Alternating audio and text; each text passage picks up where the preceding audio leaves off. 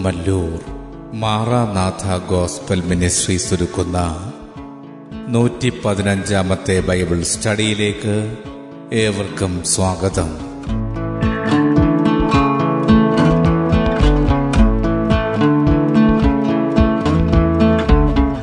ശിഷ്യത്വം എന്ന വിഷയത്തിന്റെ ഇരുപത്തിയഞ്ചാം ഭാഗത്തെ ആസ്പദമാക്കി ശിഷ്യരാക്കുക എന്ന വിഷയത്തിന്റെ ഒമ്പതാം ഭാഗമാണ് നിങ്ങൾ കേൾക്കുവാൻ പോകുന്നത്.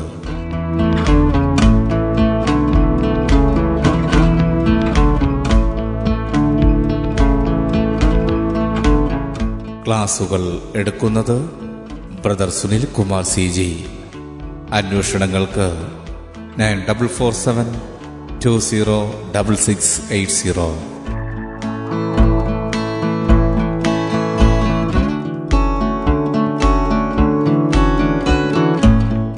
ഈ ക്ലാസുകളുടെ വീഡിയോ യൂട്യൂബിലും ലഭ്യമാണ്. Amen TV network Trivandrum Kerala. Triple nine five nine seven five nine eight zero.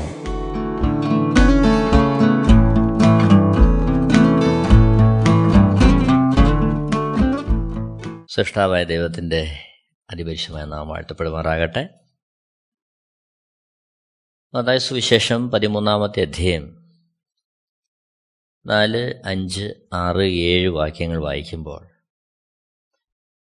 അവിടെ വചനം വിതയ്ക്കുന്ന അവസ്ഥയെക്കുറിച്ചാണ് യേശു ക്രിസ്തു ഉപമിക്കുന്നത്.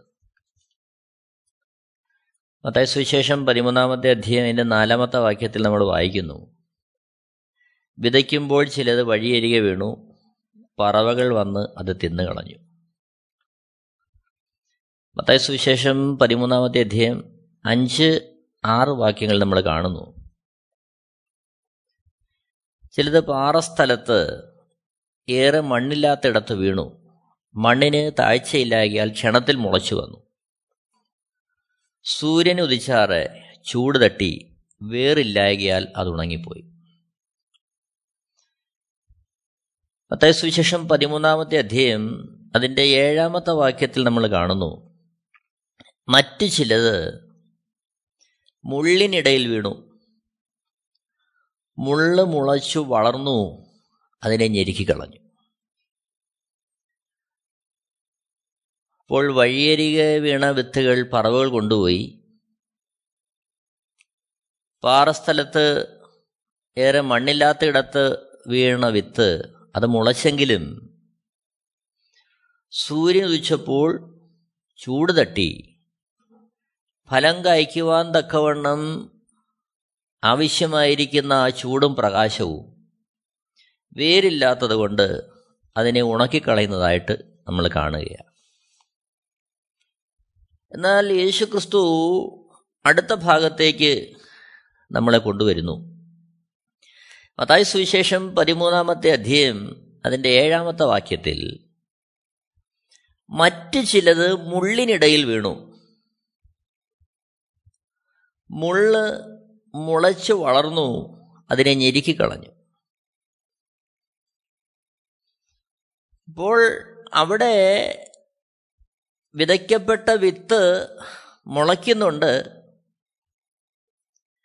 എന്നാൽ അത് ഫലം കായ്ക്കുവാൻ കഴിയാതെ വണ്ണം ആ രീതിയിലേക്ക് വളരാതെ വണ്ണം മുള്ള് മുളച്ചതിനെ ഞെരുക്കിക്കളയുകയാണ് അപ്പോൾ മുള്ളിനിടയിൽപ്പെട്ട ആ ചെടിക്ക് ഫലം കായ്ക്കുവാൻ കഴിയുന്ന തരത്തിൽ വളരാൻ കഴിയുന്നില്ല. അത് ഞെരുങ്ങി നിൽക്കുകയാണ് മത്തായി സുവിശേഷം പതിമൂന്നാമത്തെ അധ്യയം അതിന്റെ ഇരുപത്തി രണ്ടാമത്തെ വാക്യത്തിൽ യേശുക്രിസ്തു തന്നെ അതിനെ വ്യാഖ്യാനിക്കുന്നുണ്ട്. ആ ഉമ്മയെ മനസ്സിലാകുവാൻ തക്കോണം വ്യാഖ്യാനിച്ചു തരുന്നുണ്ട്. മത്തായി സുവിശേഷം പതിമൂന്നിന്റെ ഇരുപത്തിരണ്ട്. മുള്ളിനിടയിൽ വിതയ്ക്കപ്പെട്ടതോ? ഒരുത്തൻ വചനം കേൾക്കുന്നു എങ്കിലും ഈ ലോകത്തിന്റെ ചിന്തയും ധനത്തിന്റെ വഞ്ചനയും വചനത്തെ ഞെരുക്കിയിട്ട് നിഷ്ഫലനായി തീരുന്നതാകുന്നു യേശുക്രിസ്തു വിവരിക്കുക മുള്ളിനിടയിൽ വിതയ്ക്കപ്പെട്ട ആ വിത്തിന്റെ അവസ്ഥ എന്താണെന്ന് പറയുക യേശുക്രിസ്തു. അത് ഒരുത്തൻ വചനം കേൾക്കുന്നു.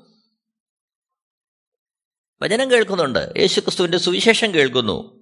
എങ്കിലും ഈ ലോകത്തിന്റെ ചിന്തയും ധനത്തിന്റെ വഞ്ചനയും വചനത്തെ ഞെരുക്കിയിട്ട് നിഷ്ഫലനായി തീരുന്നു അപ്പോൾ വിതച്ച ആ വിത്ത് അത് മുളച്ചു വരുമ്പോൾ ഫലം കായ്ക്കുക എന്നുള്ള ലക്ഷ്യത്തോടെ ആ ചെടി വളർന്നു വരുമ്പോൾ അതിനെ ഫലം കൊടുക്കാതെ വണ്ണം ഞെരുക്കിക്കളയുകയാണ് ഈ ലോകത്തിന്റെ ചിന്ത. ധനത്തിന്റെ വഞ്ചന. മർക്കൂസിന്റെ സുവിശേഷം നാലാമത്തെ അധ്യയം പതിനെട്ട് പത്തൊമ്പത് വാക്യങ്ങളിൽ ഇതേ ഭാഗം തന്നെ യേശു ക്രിസ്തുവിരിക്കുന്നുണ്ട് മുള്ളിനിടയിൽ വിതയ്ക്കപ്പെട്ടതോ വചനം കേട്ടിട്ട് ഇഹലോകത്തിന്റെ ചിന്തകളും ധനത്തിന്റെ വഞ്ചനയും മറ്റ് വിഷയമോഹങ്ങളും അകത്ത് കടന്ന് വചനത്തെ ഞെരുക്കി നിഷ്ഫലമാക്കി തീർക്കുന്നതാകുന്നു. ഇവിടെ യേശുക്രിസ്തു വിവരിക്കുന്നത് ഇഹലോകത്തിന്റെ ചിന്തകൾ ധനത്തിന്റെ വഞ്ചന മറ്റ് വിഷയമോഹങ്ങൾ. ഇതകത്ത് കടന്നിട്ട് വചനത്തെ ഞെരുക്കുന്നു. നിഷ്ഫലമാക്കി തീർക്കുന്നു. ലൂക്കോസിന്റെ സുവിശേഷം എട്ടാമത്തെ അധ്യയം അതിന്റെ പതിനാലാമത്തെ വാക്യത്തിലും ഈ ഉമയുടെ വിവരണം യേശുക്രിസ്തു തരികയാ. മുള്ളിനിടയിൽ വീണതോ കേൾക്കുന്നവരെങ്കിലും പോയി ചിന്തകളാലും ധനത്താലും സംസാരഭോഗങ്ങളാലും ഞെരുങ്ങി പൂർണമായി ഫലം കൊടുക്കാത്തവരത്രേ. അപ്പോൾ ഇവിടെ വചനത്തെ ഞെരുക്കിക്കളയുന്നത് ഇഹലോകത്തിന്റെ ചിന്തകൾ ധനത്തിന്റെ വഞ്ചന മറ്റ് വിഷയമോഹങ്ങൾ.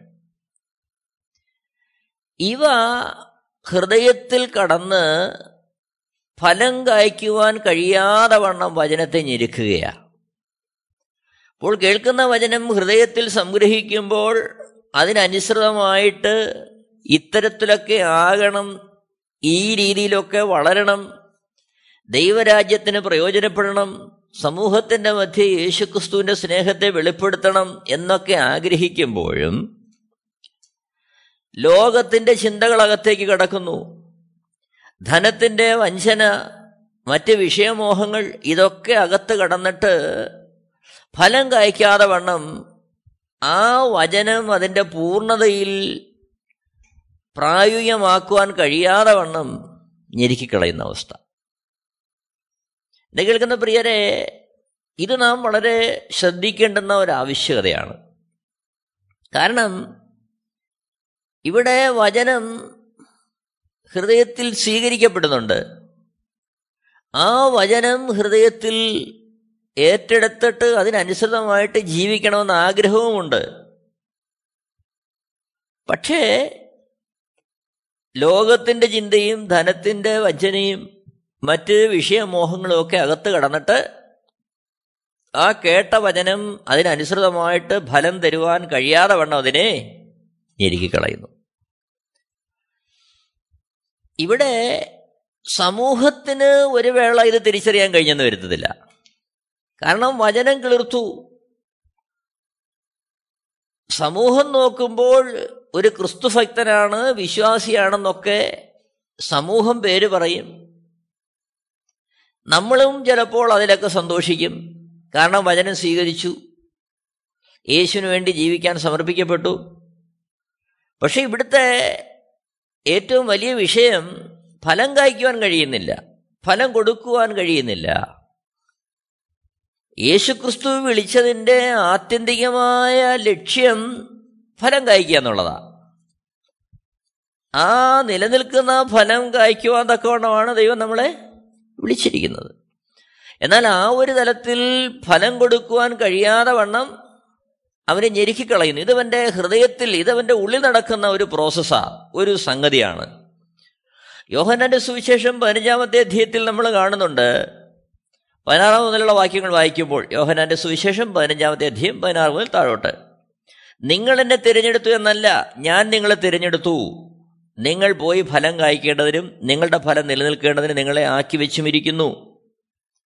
അപ്പോൾ നമ്മളെ ക്രിസ്തുവിൽ ആക്കി വച്ചിരിക്കുന്ന പരമപ്രധാനമായ ഉദ്ദേശം ലക്ഷ്യം മറ്റൊന്നുമല്ല നമ്മെ തിരഞ്ഞെടുത്ത നമ്മളെ രക്ഷിച്ച നമ്മളെ വീണ്ടെടുത്ത നാഥന്റെ നാമത്തെ മഹത്വപ്പെടുത്തുവാൻ അതിന് പ്രയോജനകരമായി തീരുന്ന തരത്തിൽ ഫലം കായ്ക്കുക എന്നുള്ളതാണ് എന്നാൽ ഇവിടെ ആ ഫലം കായ്ക്കാൻ കഴിയാതെ വണ്ണം ഞെരുങ്ങിപ്പോകുന്ന അവസ്ഥ. ഇത് നമ്മൾ സൂക്ഷിക്കേണ്ടത് വളരെ ആവശ്യമുള്ള കാര്യമാണ്. അപ്പോൾ ഈ ലോകത്തിന്റെ ചിന്ത അത് ഒരു ക്രിസ്തുഭക്തനെ സംബന്ധിച്ച് ദൈവം ഒരിക്കലും അനുവദിക്കുന്ന ഇഷ്ടപ്പെടുന്ന ഒരു കാര്യമല്ല. യോഹന്നാൻ എഴുതിയ ഒന്നാമത്തെ ലേഖനം രണ്ടാമത്തെ അധ്യയം പതിനഞ്ച് പതിനാറ് പതിനേഴ് വാക്യങ്ങൾ വായിക്കുമ്പോൾ ഭക്തനായ യോഹന്നാൻ എഴുതുകയാ ലോകത്തെയും ലോകത്തിലുള്ളതിനെയും സ്നേഹിക്കരുത്. ഒരുവൻ ലോകത്തെ സ്നേഹിക്കുന്നു എങ്കിൽ അവനിൽ പിതാവിന്റെ സ്നേഹമില്ല. പതിനാറാമത്തെ വാക്യം ജഡമോഹം കൺമോഹം ജീവനത്തിന്റെ പ്രതാപം ഇങ്ങനെ ലോകത്തിലുള്ളതെല്ലാം പിതാവിൽ നിന്നല്ല ലോകത്തിൽ നിന്നത്രയാകുന്നു. പതിനേഴാമത്തെ വാക്യത്തിൽ പറയുന്നു ലോകവും അതിന്റെ മോഹവും ഒഴിഞ്ഞു പോകുന്നു ദൈവേഷ്ടം ചെയ്യുന്നവനോ എന്നേക്ക് വിരിക്കുന്നു. അപ്പോൾ ഇവിടെ ലോകത്തെയും ലോകത്തിലുള്ളതിനെയും സ്നേഹിക്കരുത്. ലോകവും ലോകത്തിലുള്ളതും ദൈവത്തിന്റെ ഇഷ്ടത്തിന് വിരുദ്ധമാണ്. അതേസമയം നമ്മൾ ഓർക്കണം ഈ ഭൂമിയിൽ നമ്മളായിരിക്കുമ്പോൾ നമുക്ക് ജീവിക്കുവാൻ ഭവനം ആവശ്യമാണ് ആഹാരം ആവശ്യമാ വസ്ത്രം ആവശ്യമാ സമ്പത്ത് ആവശ്യമാ. പലവിധമായ ലോകത്തിലെ പല ഘടകങ്ങളും നമുക്ക് ആവശ്യമാണ് എന്നാൽ ഇവിടെ ഇതൊന്നും ദൈവ ഇഷ്ടത്തിന് അപ്പുറമായിട്ട് നമ്മളെ സ്വാധീനിക്കുന്ന തരത്തിലേക്ക് ആകരുത് ഇതാണ് വിശുദ്ധ വേദപുസ്തകം നമ്മളെ പ്രബോധിപ്പിക്കുന്ന പരമപ്രധാനമായ കാര്യം. നോക്കണം. ലോകത്തെയും ലോകത്തുള്ളതിനെ സ്നേഹിക്കരുത്. ഒരുവൻ ലോകത്തെ സ്നേഹിക്കുന്നുവെങ്കിൽ അവനിൽ പിതാവിന്റെ സ്നേഹമില്ല. പതിനാറാമത്തെ വാക്യം ജഡമോഹം കൺമോഹം ജീവനത്തിന്റെ പ്രതാപം ഇങ്ങനെ ലോകത്തിലുള്ളതെല്ലാം പിതാവിൽ നിന്നല്ല ലോകത്തിൽ നിന്നത്രയാകുന്നു. എന്നെ കേൾക്കുന്ന പ്രിയരെ ഇവിടെ ശ്രദ്ധിക്കേണ്ടുന്ന കാര്യം ദൈവത്തിന്റെ മുഖമന്വേഷിച്ച് ദൈവത്തിന്റെ ശബ്ദം കേട്ട് ദൈവേഷ്ടമറിഞ്ഞ് അത് പ്രവർത്തിക്കുവാൻ അതിനുവേണ്ടി നിലകൊള്ളുവാൻ സൃഷ്ടിക്കപ്പെട്ട മനുഷ്യൻ ദൈവത്തിന്റെ ആ ഇഷ്ടത്തിൽ നിന്ന് അവൻ വഴുതി മാറിപ്പോയി അവൻ വീണുപോയി. അവൻ തെറ്റിപ്പോയി. ഇനിയും യേശുവിനെ അറിഞ്ഞു എന്ന് പറയുന്ന ഒരു വ്യക്തിയുടെ ഉള്ളിൽ ഈ ലോകത്തിന്റെ മോഹങ്ങൾ അതേ അർത്ഥത്തിലേക്ക് പ്രവേശിച്ചാൽ സംഭവിക്കുന്ന കാര്യം ഫലം കായ്ക്കുവാൻ കഴിയാതെ വണ്ണം അവൻ ഞെരുക്കപ്പെട്ടവനെ തീരും. കേൾക്കുന്ന വചനത്തിന് അനുസൃതമായ തരത്തിൽ ജീവിതത്തെ ക്രമീകരിക്കുവാനോ കേൾക്കുന്ന വചനത്തിന് അനുസൃതമായ തരത്തിൽ ക്രിസ്തുവിൽ നീതിഫലങ്ങൾ പുറപ്പെടുവിക്കുന്നതിനോ കഴിയാതെ വണ്ണം ഈ ലോകത്തിന്റെ മോഹങ്ങളും ഇഷ്ടങ്ങളും അവനെ എന്ത് ചെയ്ത് കളയും? ഒതുക്കിക്കളയും അതാണ് ഇവിടെ വിശുദ്ധ വേദപുസ്തകം നമ്മൾ പറയുന്ന കാര്യം. ഒന്നാമത്തെ മനുഷ്യനായ ആദാം ഏതൻ തോട്ടത്തിലായിരുന്നപ്പോൾ അവന്റെ ശ്രദ്ധ അവൻ കേട്ടതും കണ്ടതും അറിഞ്ഞതും അവൻ അനുഭവിച്ചതും അവൻ നിലനിന്നതും ഒക്കെ ദൈവം മുഖം നോക്കി ദൈവത്തിന്റെ ഇഷ്ടം കേട്ട് ദൈവത്തിന്റെ ശബ്ദം അറിഞ്ഞ് അതിന് വിധേയപ്പെട്ടാണ് അവൻ അവിടെ ജീവിച്ചിരുന്നത്. എന്നാൽ അവിടെ നിന്നും അവന്റെ ശ്രദ്ധ തിരിഞ്ഞ് ആ പിശാചിന്റെ ഉപദേശത്താൽ വശീകരിക്കപ്പെടുന്ന തരത്തിലേക്ക് അവൻ മാറിയപ്പോൾ അവൻ ദൈവത്തിന്റെ ഇഷ്ടം അകന്നുപോയി തത്ഫലമായി അവന്റെ ദൃഷ്ടി ലോകത്തിലേക്കായി. ദൈവത്തിൽ നിന്നും അവൻ നേരെ ലോകത്തിലേക്ക് തിരിഞ്ഞു. ലോകം അവനെ സ്വാധീനിക്കാൻ തുടങ്ങി. ലോകത്തിന്റെ ഇഷ്ടങ്ങൾ അവന്റെ അകത്തേക്ക് കയറി. ഒരു വേള നാം മനസ്സിലാക്കേണ്ടത് യേശുക്രിസ്തുവിന്റെ രക്തത്താൽ ദൈവമക്കളാകുവാൻ വീണ്ടെടുക്കപ്പെട്ടിരിക്കുമ്പോഴും ഈ ലോകം നിരന്തരം നമ്മളെ സ്വാധീനിച്ചുകൊണ്ടിരിക്കുകയാണ് ആ ലോകത്തിന്റെ നടുവിലാണ് നമ്മൾ ആയിരിക്കുന്നത്. അപ്പോൾ ഈ ലോകം നമ്മളിലേക്ക് പ്രവേശിക്കുമ്പോൾ അല്ലെങ്കിൽ ലോകത്തിന്റെ സ്വാധീനങ്ങളും ഇഷ്ടങ്ങളും നമ്മളിലേക്ക് പ്രവേശിക്കുമ്പോൾ അതുകൊണ്ടുണ്ടാകുന്ന പരമപ്രധാനമായ വിഷയം പ്രശ്നം മറ്റൊന്നുമല്ല.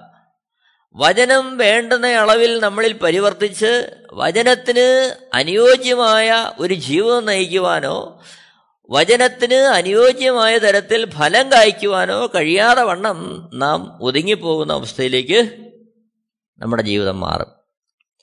അപ്പോൾ നമുക്ക് വിശ്വാസി എന്നായിരിക്കും പേര് സമൂഹവും നമ്മളെ വിശ്വാസി എന്നായിരിക്കും പേർ പറയുന്നത്. പക്ഷേ ദൈവം നോക്കുമ്പോൾ ദൈവം ആഗ്രഹിക്കുന്ന തരത്തിൽ ദൈവേഷ്ടം അറിഞ്ഞ് ദൈവേഷ്ടം തെരഞ്ഞെടുത്ത് ആ ദൈവശബ്ദത്തിന് യോജിച്ച തരത്തിലുള്ള ഫലം കായ്ക്കാതെ നാം ഒതുങ്ങിപ്പോകുന്ന അവസ്ഥയിലേക്ക് വരും. ഇതാണ് യേശുക്രിസ്തുവിടെ മുള്ളിനിടയിൽ വിതയ്ക്കപ്പെട്ട വിത്ത് എന്നുള്ള തരത്തിൽ പറയുന്നത്. അവിടെ എന്ത് ചെയ്യാൻ കഴിയുന്നില്ല? ഫലം കായ്ക്കാൻ കഴിയുന്നില്ല. ഫലം പുറപ്പെടുവിക്കാൻ കഴിയുന്നില്ല. അപ്പോൾ എന്തിനു വേണ്ടിയാണ് ദൈവം വചന ഉള്ളിൽ തരുന്നത് അതിനനുസൃതമായ ഒരു ജീവിതശൈലി ഉണ്ടാകുവാൻ. വചനത്തിന് യോജിച്ച തരത്തിൽ വചനത്തെ സാധൂകരിക്കുന്ന തരത്തിൽ ആ വിശുദ്ധമായ നിർമ്മലമായ ദൈവേഷ്ടം ആരായുന്ന ഒരു ജീവിതം ഉണ്ടാകണമെന്ന് ദൈവം നമ്മളെക്കുറിച്ച് ആഗ്രഹിച്ച് വിളിച്ചു ചേർത്തിരിക്കുമ്പോൾ ലോകം ഉള്ളിലേക്ക് കടക്കുമ്പോൾ വരുന്ന പ്രധാനപ്പെട്ട വിഷയം ആ ലോകം നമ്മളെ ഞെരുക്കിക്കളയുന്നു. എന്തൊക്കെയിട്ടാ ഞെരുക്കുന്നത്? ഈ ലോകത്തിന്റെ ചിന്തനയിടും ധനത്തിന്റെ വഞ്ചനയിടും മറ്റ് വിഷയമോഹങ്ങളിടും. ഈ നമ്മുടെ ഹൃദയത്തിൽ നമ്മളെ ഞെരുക്കി ഫലം കായ്ക്കുവാൻ കഴിയാതെ വണ്ണം നമ്മളെ ഒതുക്കി കളയും അപ്പോൾ ഇതാണ് നമ്മളിവിടെ കാണുന്ന കാഴ്ച.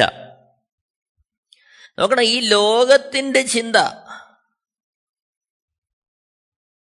അത് ദൈവത്തിന്റെ ഇഷ്ടത്തിന് വിരുദ്ധമാണ് കർത്താവായ യേശുക്രിസ്തുവിനെ തന്നെ ധരിച്ചുകൊള്ളുവിൻ. മോഹങ്ങൾ ജനിക്കുമാറ് ജഡത്തിനായി ചിന്തിക്കരുത്. അപ്പോൾ ഈ ലോകത്തിൽ നാം ആയിരിക്കുമ്പോൾ വചനം നമ്മുടെ ഹൃദയങ്ങളിൽ വിതയ്ക്കപ്പെട്ടിരിക്കെ ആ വചനം അതിന്റെ അർത്ഥത്തിൽ നമ്മളിൽ നിന്ന് ഫലം പുറപ്പെടുവിക്കുവാൻ പ്രാപ്തമാകണമെങ്കിൽ അല്ലെങ്കിൽ അതിന് തത്തുല്യമായ ഒരു രൂപാന്തരവും അതിന് അനുസൃതമായ ഒരു മാറ്റമൊക്കെ നമ്മളിൽ വരണമെങ്കിൽ ഇവിടെ നമ്മൾ വായിക്കുന്നു കർത്താവായ യേശുക്രിസ്തുവിനെ തന്നെ ധരിച്ചുകൊള്ളുവിൻ. മോഹങ്ങൾ ജനിക്കുമാറ് ജഡത്തിനായി ചിന്തിക്കരുത്. ഇവിടെ പറയുന്ന ജഡം ശരീരം ഫ്ലഷ് അപ്പോൾ മോഹങ്ങൾ ജനിക്കുമാറ് മോഹങ്ങൾ ഉണ്ടാകുമാറ് ജഡത്തിനായി ചിന്തിക്കരുത്. ഈ ലോകത്തിന്റെ ചിന്ത നമ്മളിൽ സ്വാധീനിക്കുന്നത് നമ്മുടെ ആവശ്യകത എന്നുള്ള തരത്തിലുള്ള ചിന്ത നമ്മളിൽ കൊണ്ടുവന്നിട്ട് നമ്മൾ അതിലേക്ക് വലിച്ചു കളയുക നോക്കണം മോഹങ്ങൾ ജനിക്കുമാറ് ജഡത്തിനായി ചിന്തിക്കരുത്. അപ്പോൾ ജഡത്തിനായുള്ള ശരീരത്തിനായുള്ള ചിന്തയാണ് മോഹങ്ങളെ ജനിപ്പിക്കുന്നത്. അപ്പോൾ മോഹങ്ങൾ ഉളവാകുന്ന തരത്തിൽ നാം നമ്മുടെ ശരീരത്തിനായി നിലനിൽപ്പിനായി ഉപജീവനത്തിനായി ചിന്തിക്കരുത്. മറിച്ച് എന്ത് വേണം? കർത്താവായ യേശുക്രിസ്തുവിനെ തന്നെ ധരിച്ചുകൊള്ളുവിൻ. അതിന്റെ അർത്ഥം സമ്പൂർണമായി ദൈവേഷ്ടം ആരായുന്ന സമ്പൂർണമായി ദൈവഹിതം ആരായുന്ന തരത്തിൽ ദൈവത്തിന്റെ ഇഷ്ടം മതി നമ്മുടെ ജീവിതത്തിൽ എന്നുള്ള തീരുമാനത്തിൽ ഉറച്ച് ഈ ലോകത്തിലുള്ള മോഹങ്ങളാൽ ലോകത്തിന്റെ വശീകരണങ്ങളാൽ ലോകത്തിന്റെ മറ്റ് ഇച്ഛകളിൽ നമ്മളെ കുരുക്കിക്കളയാതെ നാം യേശുവിനായി ചിന്തിക്കുക യേശുവിനെ ധരിക്കുക. ആ ഒരു അവസ്ഥയിലേക്കൊരു മാറ്റം ദൈവം നമ്മളിന്ന് ആഗ്രഹിക്കുകയാണ്. അത്തരത്തിൽ നാം ആകുമ്പോൾ മാത്രമേ കേൾക്കുന്ന വചനം നമ്മുടെ ഉള്ളിൽ വിതയ്ക്കപ്പെട്ട ദൈവവചനം മുള്ളുകളാൽ ഞെരുങ്ങിപ്പോകാതെ ഫലം കായ്ക്കുന്ന അവസ്ഥയിലേക്ക് ആയിത്തീരുകയുള്ളൂ. അപ്പോൾ ഇവിടെ വായിക്കുന്ന മറ്റൊരു കാര്യം ഈ ലോകത്തിന്റെ ചിന്ത ധനത്തിന്റെ വഞ്ചന ധനത്തിന്റെ വഞ്ചന. എന്നെ കേൾക്കുന്ന പ്രിയരെ ഈ ഭൂമിയിൽ നാം ആയിരിക്കുമ്പോൾ നമുക്ക് ജീവിക്കുന്നതിന് സമ്പത്ത് ആവശ്യമാണ് പണം ആവശ്യമാണ് വിശുദ്ധ വേദപുസ്തകം അത് നിഷേധിക്കുന്നില്ല. കാരണം യേശുക്രിസ്തു തന്നെ ഭൂമിയിലായിരുന്നപ്പോൾ കരം പിരിക്കുവാൻ തക്കോണം ചുങ്കക്കാർ യേശുവിന്റെ അടുത്തെത്തി. അപ്പോൾ പത്രോസിനോട് യേശു ചോദിക്കുന്നുണ്ട് മക്കളാണ് എന്നുള്ളത് കൊണ്ട് അവർ നിയമത്തിന് പുറത്താണോ? എന്നിട്ട് യേശു പറയുന്നൊരു കാര്യം പത്രോസെ നിനക്കും എനിക്കും കരം കൊടുക്കുവാൻ പണം ഉണ്ടാകേണ്ടതിന് നീ പോയി ചൂണ്ടയിടുക മത്സ്യത്തെ പിടിക്കുക. അതിന്റെ വായിൽ നിന്ന് ലഭിക്കുന്ന ചതുദ്രമ പണം കൊണ്ട് നീ എനിക്ക് നിനക്കുള്ള ചുങ്കം കൊടുക്കുക. അപ്പോൾ ഇവിടെ നമുക്ക് മനസ്സിലാകുന്നത് ഭൂമിയിൽ ജീവിക്കുവാൻ നിലനിൽപ്പിന് നമുക്ക് പണം ആവശ്യമാണ്. എന്നാൽ ആ പണം നമ്മളെ വഞ്ചിച്ചു കളയുന്നതാകരുത്. നമ്മളെ വഞ്ചിച്ചു കളയുന്നതാകരുത്. കാരണം മതായി സുവിശേഷം ആറാമത്തെ അധ്യായന്റെ പത്തൊമ്പത് മുതൽ ഇരുപത്തി ഒന്ന് വരെയുള്ള വാക്യങ്ങൾ വായിക്കുമ്പോൾ അവിടെ യേശു ക്രിസ്തു പറയുന്നുണ്ട് പുഴുവും തുരുമ്പും കെടുക്കുകയും കള്ളന്മാർ തുരന്ന് മോഷ്ടിക്കുകയും ചെയ്യുന്ന ഈ ഭൂമിയിൽ നിങ്ങൾ നിക്ഷേപം സ്വരൂപിക്കരുത്. പുഴുവും തുരുമ്പും കെടുക്കാതെയും കള്ളന്മാർ തുരന്ന് മോഷ്ടിക്കാതെയും ഇരിക്കുന്ന സ്വർഗത്തിൽ നിക്ഷേപം സ്വരൂപിച്ചുകൊള്ളു. അപ്പോൾ ഈ ഭൂമിയിൽ നമുക്ക് ധനമുണ്ടാകും. ധനം തെറ്റല്ല. പക്ഷെ അതിന്റെ വിഷയം ധനം നാം എങ്ങനെ സ്വരൂപിക്കുന്നു? ആ ധനം നാം എങ്ങനെ നിക്ഷേപിക്കുന്നു എന്നുള്ളത് ഒരു ക്രിസ്തുഭക്തനെ സംബന്ധിച്ച് അല്ലെങ്കിൽ ദൈവവചനത്തിന് അനുസൃതമായി ജീവിതം നയിക്കുവാൻ വിളിക്കപ്പെട്ട ഒരുവനെ സംബന്ധിച്ച് വളരെ പ്രാധാന്യമുള്ള കാര്യമാണ്. അപ്പോൾ ഇവിടെ യേശുക്രിസ്തു പറയുന്നു പുഴുവും തുരുമ്പും കെടുക്കുകയും കള്ളന്മാർ തുരുന്ന് മോഷ്ടിക്കുകയും ചെയ്യുന്ന ഈ ഭൂമിയിൽ നിങ്ങൾ നിക്ഷേപം സ്വരൂപിക്കരുത്. അപ്പോൾ ഇവിടെ നിങ്ങൾക്ക് ധനമുണ്ടാകും ധനം നിങ്ങളുടെ കൈവശം എത്തും ധനം നിങ്ങൾ വിനിയോഗിക്കേണ്ടതായിട്ട് വരും പക്ഷേ ഓർക്കേണ്ടുന്ന കാര്യം അത് പുഴുവും തുരുമ്പും കെടുക്കുകയും കള്ളന്മാർ തുരന്ന് മോഷ്ടിക്കുകയും ചെയ്യുന്ന ഈ ഭൂമിയിൽ അത് സ്വരൂപിക്കാൻ നമ്മൾ തയ്യാറാകരുത്. മറിച്ച് എന്ത് ചെയ്യണം? സ്വർഗത്തിൽ നിക്ഷേപിക്കണം. അപ്പോൾ ഈ സ്വർഗത്തിൽ നിക്ഷേപിക്കുന്നതിന് പകരം ഈ ഭൂമിയിൽ നിക്ഷേപിക്കുന്ന തരത്തിലേക്ക് നമ്മുടെ ചിന്തകൾ മാറുമ്പോഴാണ് ധനം നമ്മളെ വഞ്ചിക്കുന്ന അവസ്ഥയിലേക്ക് മാറുന്നത്. മറിച്ച് ധനം സ്വർഗത്തിലേക്ക് നിക്ഷേപിക്കുന്ന തരത്തിൽ ആണ് നാം വിനിയോഗിക്കുന്നതെങ്കിൽ ധനം നല്ലതാ. ഈ ലോകത്തിന്റെ മോഹങ്ങളിലേക്ക് നമ്മളെ വലിച്ചെടുപ്പിക്കാതെ അല്ലെങ്കിൽ ലോകത്തിന്റെ മോഹങ്ങളിലേക്ക് നമ്മളെ വലിച്ചെടുപ്പിക്കുന്ന വസ്തുതകൾക്ക് ധനം ചിലവാക്കാതെ ദൈവരാജ്യത്തിന്റെ വ്യാപ്തി മുൻനിർത്തി ദൈവത്തിന്റെ ഇഷ്ടം മുൻനിർത്തി ആ നിലയിൽ ധനം കൈകാര്യം ചെയ്യുന്നവരാണ് നാമെങ്കിൽ ആ ധനം നല്ലതാ. അത് നമ്മൾ മനസ്സിലാക്കണം. ലൂക്കോസിന്റെ സുവിശേഷത്തിൽ നമ്മൾ ആ ഭാഗം കാണുന്നുണ്ട്. ലൂക്കോസിന്റെ സുവിശേഷം പതിനെട്ടാമത്തെ അധ്യയം ഇരുപത്തിരണ്ട് മുതൽ ഇരുപത്തിയേഴ് വരെയുള്ള വാക്യങ്ങൾ വായിക്കുമ്പോൾ നമ്മൾ അവിടെ ആ സ്വർഗരാജ്യത്തിൽ നിക്ഷേപിക്കുന്നതിന്റെ അവസ്ഥയെക്കുറിച്ച് യേശുക്രിസ്തുവിന്റെ വിവരണം നമ്മൾ കാണുകയാണ്. പതിനെട്ടിന്റെ ലൂക്കോസിന്റെ ശേഷം പതിനെട്ടിന്റെ പതിനെട്ട് മുതലാണ് നമ്മളത് കാണുന്നത്. ഒരു പ്രമാണി അവനോട് നല്ല ഗുരു ഞാൻ നിത്യജീവനെ അവകാശമാക്കേണ്ടതിന് എന്ത് ചെയ്യണമെന്ന് ചോദിച്ചു. യേശുവോട് ചോദിക്കുക നിത്യജീവൻ അവകാശമാക്കാൻ ഞാൻ എന്ത് ചെയ്യണം? പത്തൊമ്പതാമത്തെ വാക്യത്തിൽ അതിന് യേശു എന്നെ നല്ലവൻ എന്ന് പറയുന്നത് എന്ത്? ദൈവം ഒരുവനല്ലാതെ നല്ലവൻ ആരുമില്ല. വ്യഭിചാരം ചെയ്യരുത് കൊല ചെയ്യരുത് മോഷ്ടിക്കരുത് കള്ളസാക്ഷ്യം പറയരുത്. നിന്റെ അപ്പനെയും അമ്മയും ബഹുമാനിക്കുക എന്നീ കൽപ്പനകൾ നീ അറിയുന്നുവല്ലോ എന്ന് പറഞ്ഞു. ഇവയൊക്കെയും ഞാൻ ചെറുപ്പം മുതൽ കാത്തുകൊണ്ടിരിക്കുന്നു എന്നവൻ പറഞ്ഞത് കേട്ടിട്ട് യേശു ഇനി ഒരു കുറവ് നിനക്കുണ്ട്. നിനക്കുള്ളതൊക്കെയും വിറ്റ് ദരിദ്രന്മാർക്ക് പകുത്തു കൊടുക്കുക എന്നാൽ സ്വർഗത്തിൽ നിനക്ക് നിക്ഷേപം ഉണ്ടാകും പിന്നെ വന്നെന്നെ അനുഗമിക്കുക ഇരുപത്തിയൊന്നാമത്തെ വാക്യം നമ്മൾ കാണുന്നു അവൻ എത്രയും ധനവാനാകൊണ്ട് അത് കേട്ടിട്ട് അതിദുഃഖിതനായി തീർന്നു. ഇരുപത്തിനാലാമത്തെ വാക്യം യേശു അത് കണ്ടിട്ട് സമ്പത്തുള്ളവർ ദൈവരാജ്യത്തിൽ കടക്കുന്നത് എത്ര പ്രയാസം. ഇരുപത്തഞ്ച് ധനവാൻ ദൈവരാജ്യത്തിൽ കടക്കുന്നതിനേക്കാൾ ഒട്ടകം സൂര്യക്കുഴയുടെ കടക്കുന്നത് എളുപ്പമാകുന്നു എന്ന് പറഞ്ഞു. അപ്പോൾ ഇരുപത്തി ആറാമത്തെ വാക്യത്തിൽ അത് കേട്ടവർ യേശുവിനോട് ചോദിക്കുക എന്നാൽ രക്ഷിക്കപ്പെടുവാൻ ആർക്ക് കഴിയും എന്ന് പറഞ്ഞു.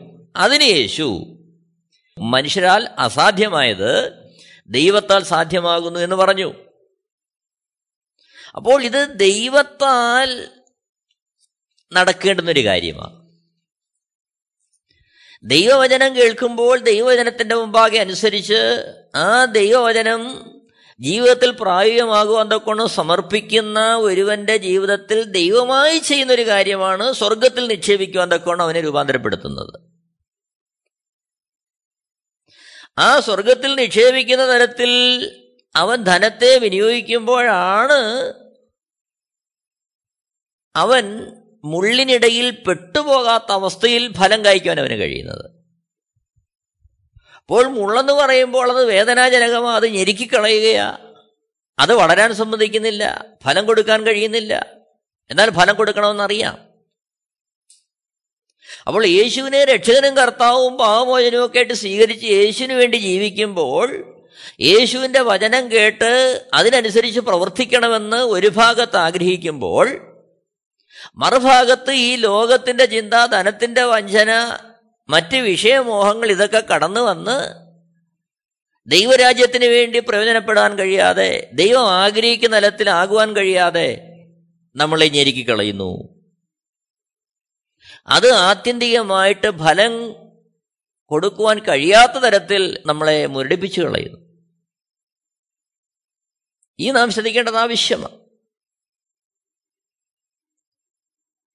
ലൂക്കോസിന്റെ സുവിശേഷം പതിനെട്ടാമത്തെ അധ്യയം അതിന്റെ ഇരുപത്തി ഒന്നാമത്തെ വാക്യത്തിൽ നമ്മളത് കാണുന്നുണ്ട്. ഇവയൊക്കെയും ഞാൻ ചെറുപ്പം മുതൽ കാത്തുകൊണ്ടിരിക്കുന്നു. അപ്പോൾ യേശുക്രിസ്തു അവനോട് പറയുമ്പോൾ ന്യായപ്രമാണത്തിലെ യഹൂദന് കിട്ടിയ പ്രമാണത്തിലെ കാര്യങ്ങൾ അവൻ അനുഷ്ഠിക്കുകയാണ് എന്നാൽ അതിനെ മറികടന്നു പോകുവാൻ കഴിയാത്ത തരത്തിൽ അവൻ ഞെരുകിപ്പോകുന്നു. ഇതിന്റെ വിഷയം അവൻ ഞെരുക്കിക്കളയുന്നുള്ള ഏത് മണ്ഡലത്തിലാ? മത്തായി സുവിശേഷം പതിനാറാമത്തെ അധ്യായന്റെ ഇരുപത്തൊന്നാമത്തെ വാക്യത്തിൽ യേശുക്രിസ്തു പറയുന്നുണ്ട് നിന്റെ നിക്ഷേപം ഉള്ളിടത്ത് നിന്റെ ഹൃദയം ഇരിക്കും. ഇതതിന്റെ വിഷയം. അപ്പോൾ എവിടെ നിക്ഷേപിക്കപ്പെടുന്നുവോ അവിടെ ആയിരിക്കും അവന്റെ ഹൃദയം ഇരിക്കുന്നത്. നമ്മളിപ്പോൾ ഒരു ബസ് യാത്ര പോകുന്നതിരിക്കട്ടെ. നമ്മുടെ പക്കൽ ഒരു നൂറ് രൂപയുണ്ട്. നമ്മൾ വലിയ ഭാവഭേദമൊന്നും കൂടാതെ യാത്ര ചെയ്യും.